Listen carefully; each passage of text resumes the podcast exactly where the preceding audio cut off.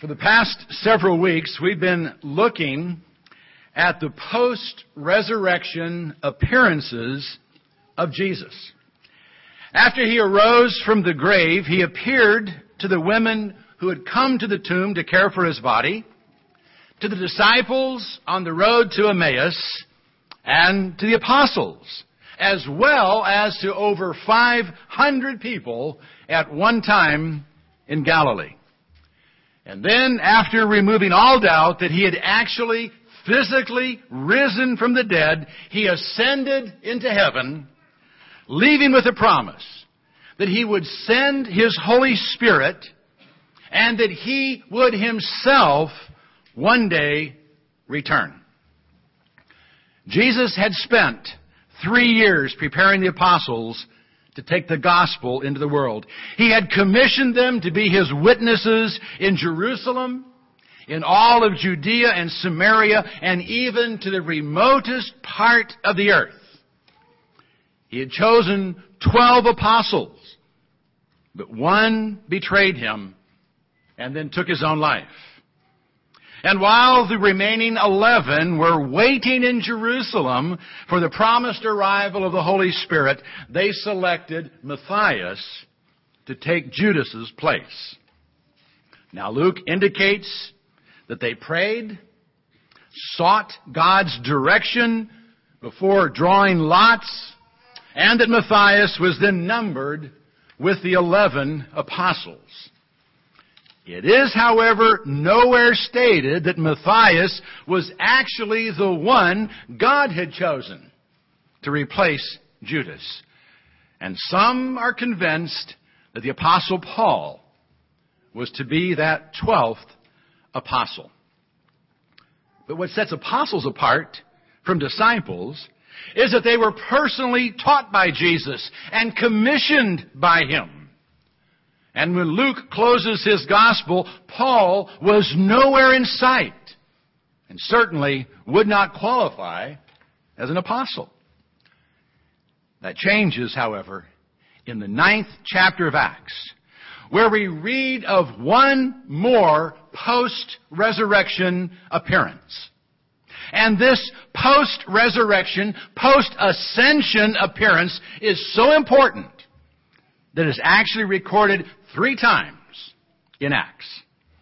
We're going to take just a brief look at that final appearance of Jesus this morning before beginning a study of the first letter of that final apostle. In the 26th chapter of Acts, Paul is telling Agrippa about his encounter with the risen Christ. He begins by telling how he had furiously pursued Christians, arresting them and condemning them to death if they wouldn't give up their faith in Jesus. He continues by saying, While thus engaged, as I was journeying to Damascus with the authority and commission of the chief priests, at midday, O king, I saw on the way a light from heaven, brighter than the sun, shining all around me and those who were journeying with me.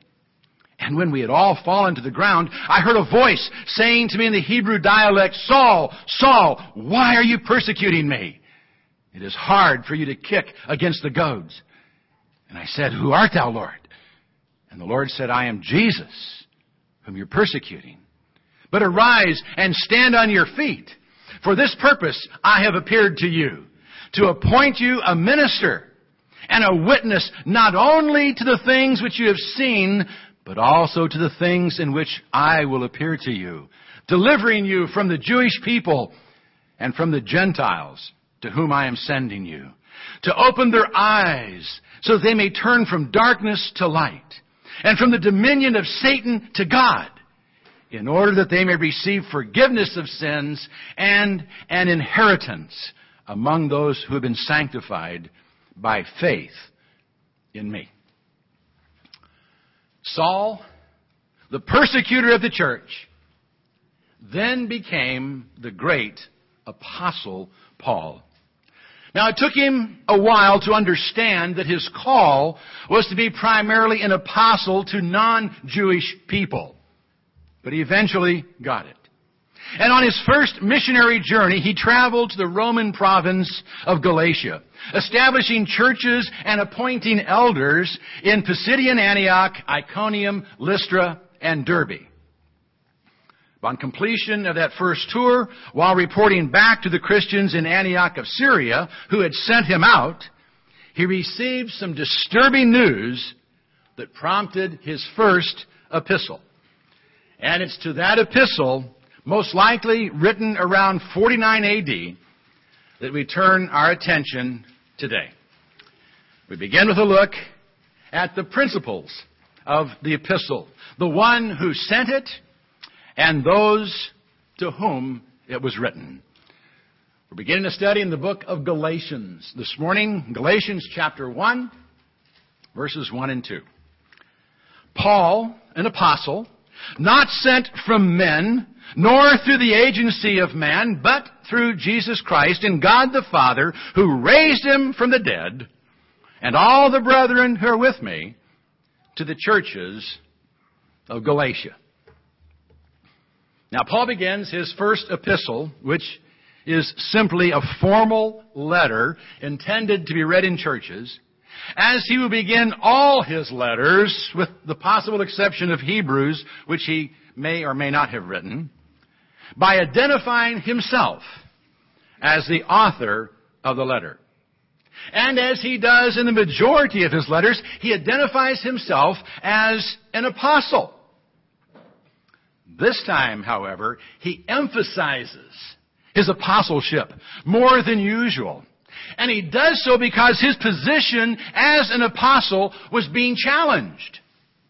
Some were apparently insisting that since he wasn't one of the original twelve, that he wasn't a real apostle.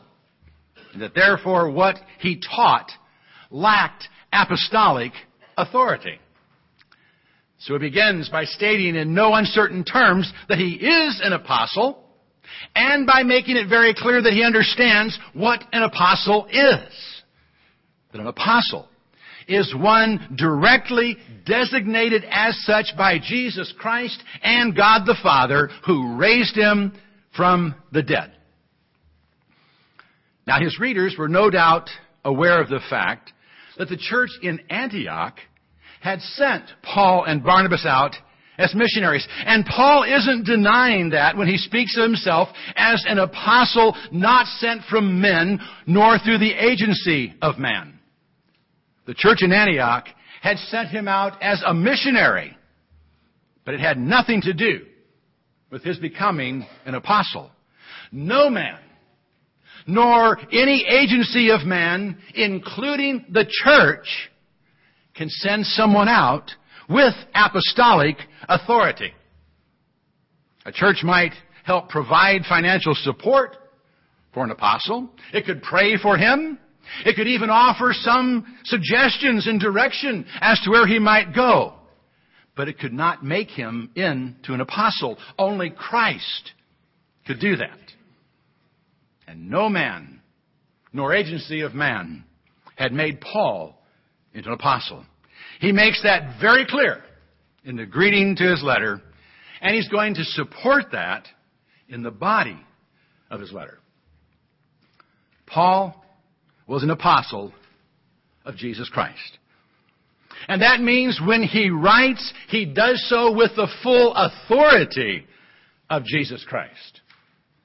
If we don't like something he's written, we can't dismiss it as simply being from Paul.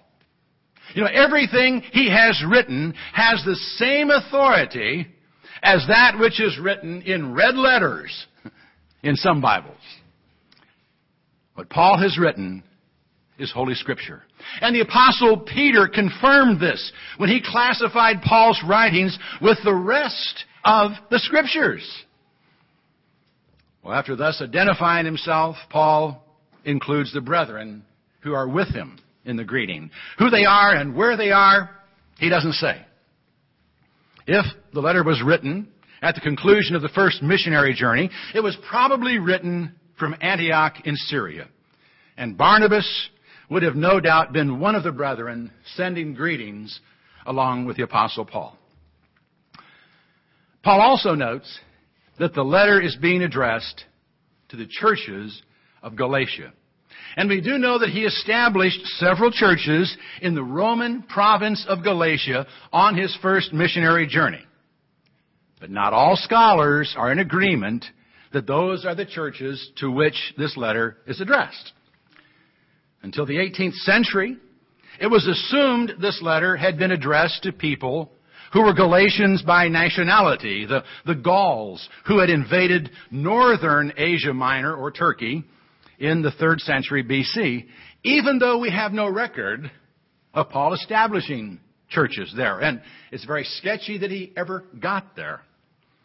Historical and geographical research done since then has convinced most scholars that the recipients of this letter were indeed the churches mentioned in Acts. And if you want to explore the northern and southern Galatia theories in detail, you're welcome to do so. But we're going to assume this letter was addressed to the churches at Antioch, Iconium, Lystra, and Derbe in the southern part of the Roman province of Galatia. So thus far we've discovered that the apostle Paul was the author of Galatians and that it was addressed to the churches of Galatia. But there's more to discover even in the greeting to this letter. In fact, if you read between the lines just a little bit, we might even discover the theme of the epistle. Let's look at verses 3 through 5. Grace and peace from God our Father and the Lord Jesus Christ, who gave himself for our sins, that he might deliver us out of this present evil age according to the will of our God and Father, to whom be the glory forevermore. Amen. Now Paul includes in his greeting the expressed desire that the recipients of his letter also be recipients of grace and peace from God the Father and the Lord Jesus Christ. There's nothing unusual in that. We find that in all of his personal letters. It would be a mistake, however, to dismiss this as a mere formality or to assume it's a simple wish that his letter finds everyone well. As John R.W. Stott notes, Although grace and peace are common monosyllables, they are pregnant with theological substance. He goes on to say that these words actually summarize Paul's gospel of salvation. That the nature of salvation is peace, reconciliation, peace with God, peace with men, peace within. And the source of salvation is grace. God's free favor, irrespective of any human merit or works. His loving kindness to the undeserving. And that this grace and peace flow from the Father and Son together. Now, that much is included in all of Paul's letters, in the greeting to all of his letters. But he goes on here to say even more about grace, laying a foundation for what he will have to say in the body of the letter and giving us a hint as to the theme of the letter. He briefly states the nature and purpose of grace, showing how grace was expressed to man and what it cost. And he does so by reminding his readers that Jesus gave his life for our sins. That he went to the cross to save us. Emphasizing that salvation comes from what Christ did, not what we do. And that, in fact, is going to be the theme of Paul's entire letter. That we are saved by what Christ did not what we do or don't do. Because of this emphasis on grace, Galatians has been called the Magna Carta of Christian liberty, the document that frees us from bondage of trying to earn our salvation. Now you may be aware that grace is also the theme of Romans. In fact, Galatians has been called an early rough draft of Romans. But that's not to depreciate it as less important, only to recognize that it is shorter and less formal. The reformers loved this book. So much so that Luther said he was betrothed to it. Even wedded to it. He even gave it a personal name and called it his wife. He loved this book. It freed him from the works-oriented concept of salvation that characterized the church of his day. It brought him new life. And new life to all who would understand it. Indeed, grace is the theme of Galatians. But Paul also wanted to make something clear about grace from the outset. Grace is not license to sin. Christ gave himself for our sins that he might deliver us out of this present evil age. He died to rescue us from the power of evil and the values of this world. Grace doesn't allow us to view God as a kindly old grandfather who mumbles, boys will be boys, and overlooks our sin. God's grace confronts sin head on and then frees us from the bondage to sin, allowing us to live lives victorious over sin. That doesn't mean we'll be perfect. But it does mean that when sin manages to ensnare us in a time of weakness, we can be immediately freed from its grasp to continue living a life that brings glory to God. And the thought of that causes Paul to break into an unexpected doxology of praise. To whom be the glory forever. Amen. We now know the author and recipients of this letter. And we've noted its theme. What then is the occasion for writing? Verses 6 through 9. I am amazed that you are so quickly deserting him who called you by the grace of Christ for a different gospel, which is really not another, only that there are some who are disturbing you and want to distort the gospel of Christ. But even though we or an angel from heaven should preach to you a gospel contrary to that which we have preached to you, let him be accursed. As we have said before, so I say now again, if any man is preaching to you a gospel contrary to that which you have received, let him be accursed. Wow. You know, it's at this point in his letters that Paul usually commends the churches to which he's writing. But he had no word of commendation for the Galatians.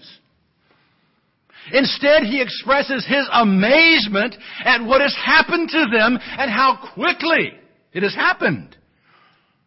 He was writing because the Galatians were deserting the Lord. Now, it probably came as a shock to the Galatians to hear Paul say that. They didn't think they were deserting the Lord. In fact, they no doubt thought they were becoming more devoted to Him. After all, they were trying even harder than ever before to do what they thought they needed to do to please Him. You see, the Judaizers had gotten to them. As soon as Paul had left Galatia, some men came from Judea teaching that Gentiles couldn't just become Christians that they first had to become Jews. and that in order to be acceptable to God, Gentiles would have to do everything that the Old Testament required of a Jew. And the Galatians were trying to do it. What they didn't realize was that to add anything to the grace of God is to deny the sufficiency of Christ's death. The Judaizers had told them that they couldn't be saved by simply coming to Christ in faith and allowing Him to cleanse them of their sins in that watery grave of baptism. They told them they also had to be circumcised and abide by all the laws and customs and restrictions of the Old Testament. What they were saying was that the gospel Paul preached wasn't good enough. And the Galatians were buying it. They had accepted a different gospel, which Paul quickly added was not a gospel at all. It wasn't good news. It was bad news. It was nothing more than bondage of the law added to the gospel, which in effect took all the good news out of the gospel. And Paul was really upset by this. In fact, he said those who were teaching this were intentionally distorting, perverting the gospel. And because of it, he said they were to be condemned, accursed, damned. And he said it again, just to make sure they didn't miss it. Those who distort the gospel with new revelations or additional requirements are accursed. Now, obviously, the Judaizers aren't causing a problem in the church today. But there are those who claim to have received latter day revelations from an angel that are contrary to that which we've received. And there are those who would saddle us with additional requirements and restrictions to be saved. Paul's message to us in Galatians is quite simply this. Don't let anyone rob you of your freedom in Christ. The freedom to know that you are acceptable to God on the basis of Christ's death. And that nothing else is needed. Now, if you truly understand that, you will be changed by it.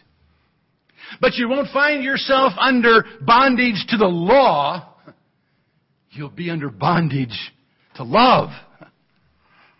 A love for Christ that will motivate you to live a life that pleases and honors Him. And in doing so, you'll have a peace that comes from the grace that is greater than all your sin. I hope you're looking forward to falling in love with this great book. We have been given grace greater than our sin. Let's celebrate.